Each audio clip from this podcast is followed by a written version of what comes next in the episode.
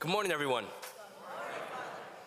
Last week we talked about uh, the Mass as a Eucharistic banquet. Father Matthias laid out how the about communion and the nuptial meaning of communion and practically how to receive communion as well.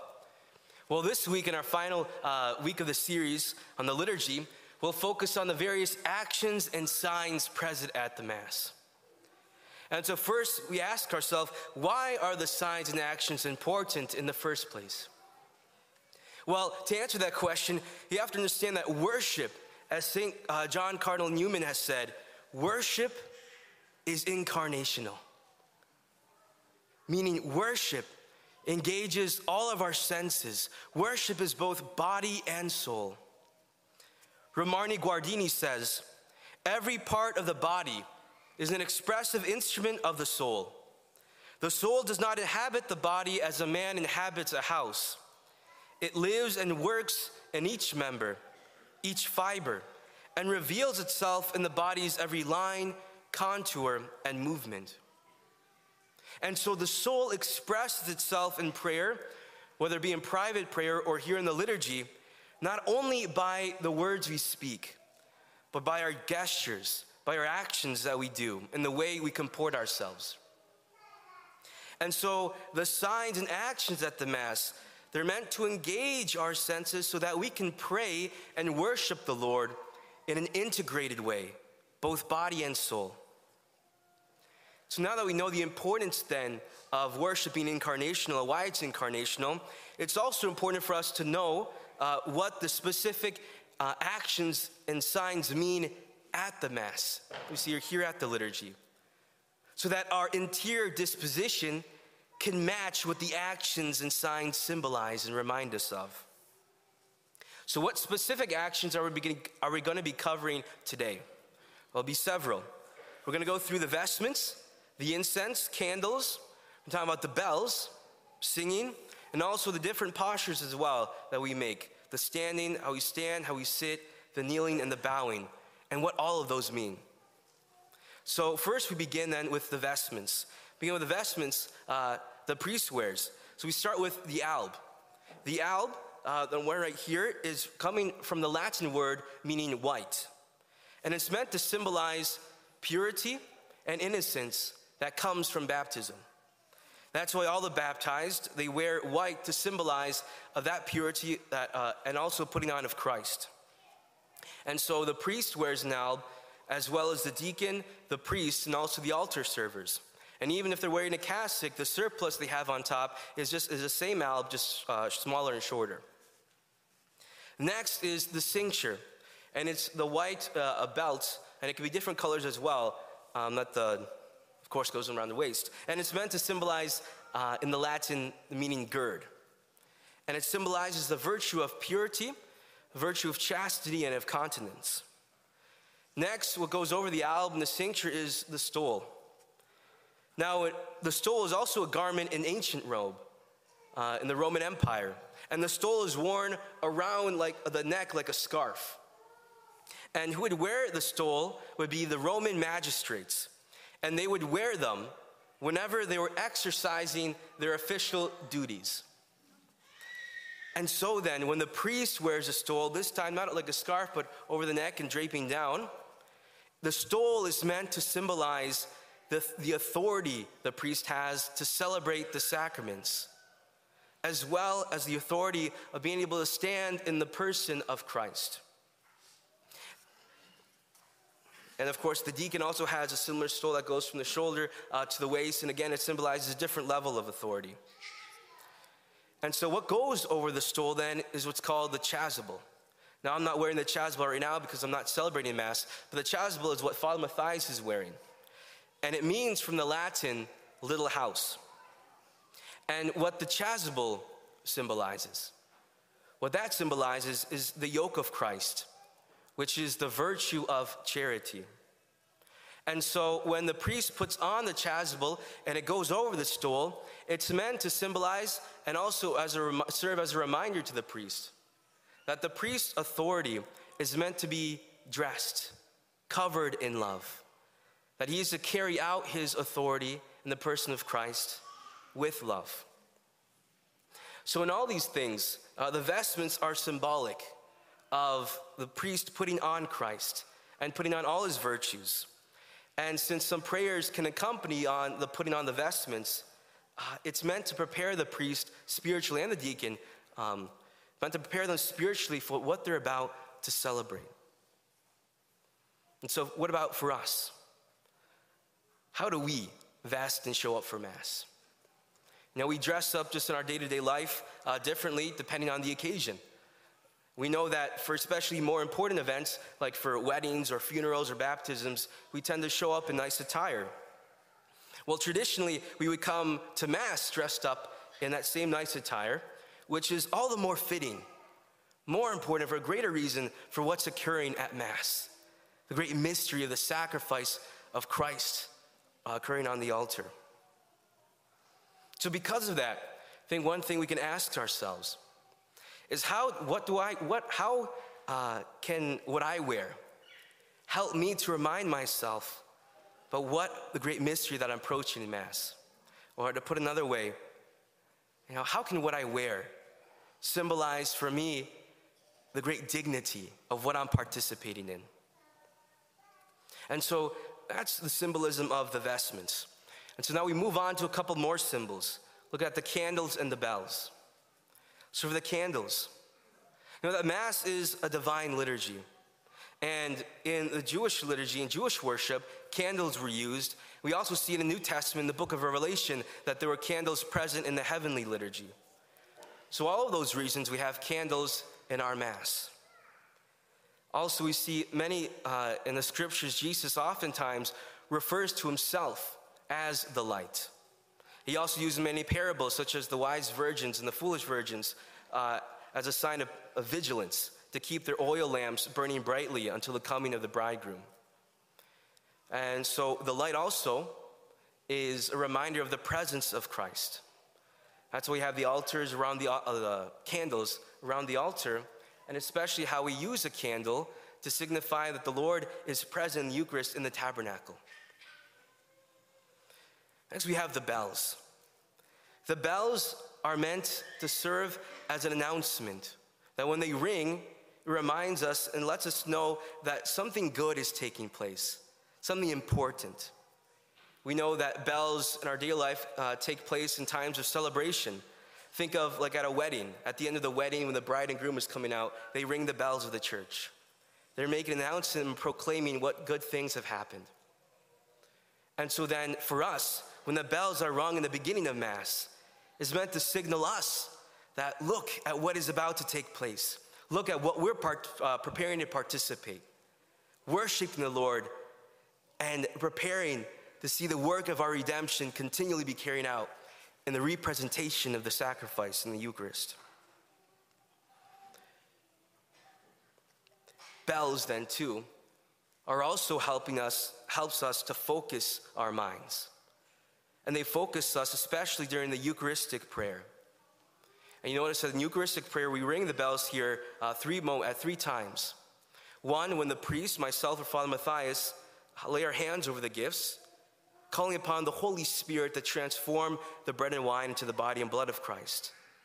So we have one ring of the bell to remind us uh, to focus on what's happening there. But also we have the ringing of the bells at the, after the words of institution. And when I elevate the chalice and the paten, and the bells are ringing again because now what has taken place is Jesus is present. That what I'm lifting up is no longer bread and wine, but the body and blood of Jesus. Next, we also have the incense. The incense, ah, the incense, what it's meant to do, um, it offers a beautiful worship to God. Incense creates the ambience of heaven.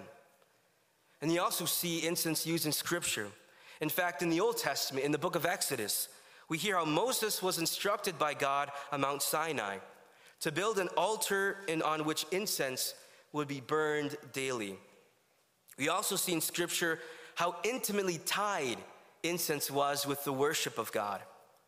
For example, in the book of Jeremiah, burning incense to idols was used as an image of infidelity to God. And even in the New Testament, the book of Revelation, we see how incense symbolizes the lifting up of our prayers to God. See the incense that those who are worshiping the Lord, they're holding golden bowls uh, full of incense. And it says specifically in Revelation chapter 5 the incense represents the prayers of the saints. And in another further chapter, Revelation chapter 8, it says, And another angel came and stood at the altar with a golden censer. And he was given much incense to mingle with the prayers of all the saints upon the golden altar before the throne. And the smoke of the incense rose with the prayers of the saints from the hand of the angel before God. And so our prayers, our prayers at the Mass, they too mingle with the incense and are raised up to heaven. Also, too, that notice that the times that we see when incense is done. We incense the altar at the beginning of Mass. We incense uh, the gifts uh, during the offertory, and again the altar once again. And then the incense, the priest, and then all of us and all the people, all the congregation gathered here. See, incense is used to honor, venerate what is holy. So it's a reminder for us too that as we incense what is holy, that all of us too are a holy people. We made holy by our baptism. And so it's a reminder of what God has done for us. Also, too, the incense uh, can invite us to look at another question See, in the incense, you know, as we all know, that we pour the incense into the coals, and the coals what burns up the incense and makes smoke. Well, all of us here, we have the fire of the Holy Spirit. The Holy Spirit, which can burn brightly and be a flame in our own lives. And so we ask ourselves the question how much does the Holy Spirit permeate my life such that all of my actions, everything I say, all of my livelihood burns and rises up as a fragrant aroma. That my life burns the fragrant aroma to God and that others around me can smell the divine presence. We also have the music at the Mass. See, the sacred music is not just an add on, an option. Sacred music is, in fact, an integral element of the liturgy.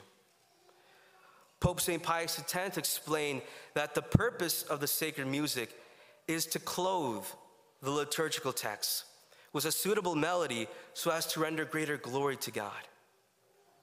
So we hear the music renders that greater worship to the Lord. He also continues by saying, and by doing so, we make those liturgical texts more effective in their ability to move us to devotion so that we are better disposed to receive the graces that come to us from the celebration of the holy sacrifice of the Mass. So finally, we see how the liturgy engages our whole body. And we see how it does so in the different postures we take at the Mass how we stand, when we sit, the kneeling, the bowing. And so, if we take a look at the standing, we see that standing itself has great significance. See, standing, what it means is it calls us to attention, much like a soldier that is on duty, one who is eager uh, to listen, prepared to carry out what he hears. It's also a sign of respect. Uh, think of the time just in our day to day life when we stand up uh, to give a handshake, or again, like a soldier who's on duty. Standing is also a posture of prayer and meditation and mediation. In scripture, we think of Moses, who's standing on the hill, and on the hill, he's interceding for Israel to win against the battle against Amalek. You also hear in the Act of the Apostles, St. Stephen, the first deacon and martyr, that as he was being stoned, he saw a vision of heaven. And there he says that he saw Jesus standing at the Father's right hand in heaven, signifying Jesus' constant intercession in mediation for him and for all of us. And so every time we stand, whether it be at the beginning of Mass, at the end of Mass, after the Eucharistic prayer, during the Creed and the, inter- and the prayers of the faithful, It's meant for us that we stand then to call a mind to be attentive. Stand as that prayer posture of mediation, of praying for others. I mean, we're standing when we pray to be attentive to what we say. And notice too that the priest, then, when he's standing uh, during the Eucharistic prayer, he stands because he's standing in mediation. He is interceding on behalf of the whole church and of all, all of us gathered here, offering the one sacrifice of Jesus to the Father along with us with it. We also have another posture, that of sitting. See, sitting down is not a neutral position in the liturgy. Sitting down signifies a position of receptivity, means an openness to what is being heard, and also a posture of recollection. And so then, when we're sitting, notice we're sitting at the time when the readings are proclaimed from Scripture. And so it's a time for us to be to hearing and to be receptive what is being proclaimed. And also we listen again uh, the homily, but then too we also have a time of sitting during the offertory, time of being open and recollecting on offering our lives together with the bread and wine being brought forward. We're sitting there thinking, recollecting, saying, This is preparing ourselves to what it is we're doing here. I'm preparing to offer myself, my life to God as I give my income, the fruit fruits of my labor and the tithing, as well as the bread and wine coming forward. You also have bowing. Bowing in the liturgy can be a sign of respect, a sign of reverence, and also of humble submission. And so we see ourselves that, uh, for example, when the lector comes forward, they bow and they give a bow of reverence to the altar. Um, we also have uh, several opportunities where we bow. We bow at the, we can bow, the priest bows his head at the name of Jesus. The priest and all of us too can bow at the waist, the time of the creed, when we call to mind the mystery of the incarnation. And see, in the liturgy, there are two forms of bowing. One was the bow of the head, and one called the profound bow, the bow of the waist. And so the priest does a bow of the head at the mention of the three divine persons of the Trinity the name of Jesus, and also the saint celebrate and of the Virgin Mary. Pope Gregory X said this in the Second Council of Lyon. Whenever that glorious name is recalled, especially during the sacred mysteries of the Mass, everyone should bow the knees of his heart, which he can do even by a bow of his head. And so, as bowing is a sign of reverence, of respect. And kneeling takes that uh, reverence, that bowing, even to a more profound level. And so we kneel at the most important part of the Mass, the Eucharistic prayer, the time when Jesus is being made present again, the sacrifice is taking place, and the work of our redemption being carried out. And so, with all these signs, all these gestures, we see that the mystery of the Mass, it's more than words can explain. And so, Father Matthias and I, we hope that uh, this series uh, has helped you uh, appreciate this most ancient and powerful prayer of the church. So now may we come to Mass more prepared to worship Christ the Lord until we worship Him face to face in His glory in heaven.